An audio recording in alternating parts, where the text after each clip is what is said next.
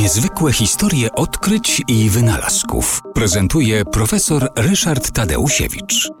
Silniki spalinowe, które były wbudowywane w pierwsze samochody i pierwsze e, motocykle, przypomnijmy Gottlieba Daimlera, Karla Benza, e, były silnikami jednocylindrowymi, takimi jak, e, jak bywają we współczesnych motocyklach.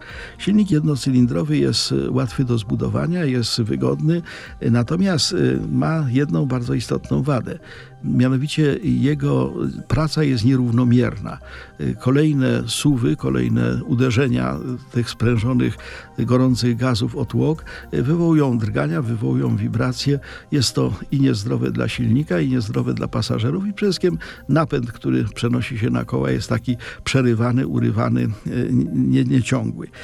Wobec tego e, ogromnym postępem, ogromnym e, rozwojem w technice samochodowej było wymyślenie, że dobrze by było, żeby tych cylindrów było więcej. Zamiast jednego mocnego, to kilka słabszych, ale za to w taki sposób rozłożonych, żeby swoją pracę dostarczały w różnych e, fazach obrotu całego silnika. W następstwie tego silnik dostarcza w miarę ciągłej mocy do kół, a nie tej szarpanej, rwanej, którą dostarcza silnik silnik y, jednocylindrowy. Y, pierwszymi konstruktorami, którzy wybudowali i wypróbowali silnik wielocylindrowy, a potem zastosowali go y, w samochodzie, byli Gottlieb Daimler i Wilhelm Maybach. Było to w 1892 roku.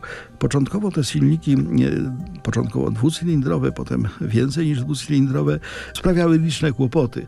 Były kłopoty z rozrządem, były kłopoty z zapłonem, były kłopoty z, z gaźnikiem. Wobec tego to, to ta nowinka techniczna y, właściwie tak za bardzo się nie, nie chciała przyjąć na początku.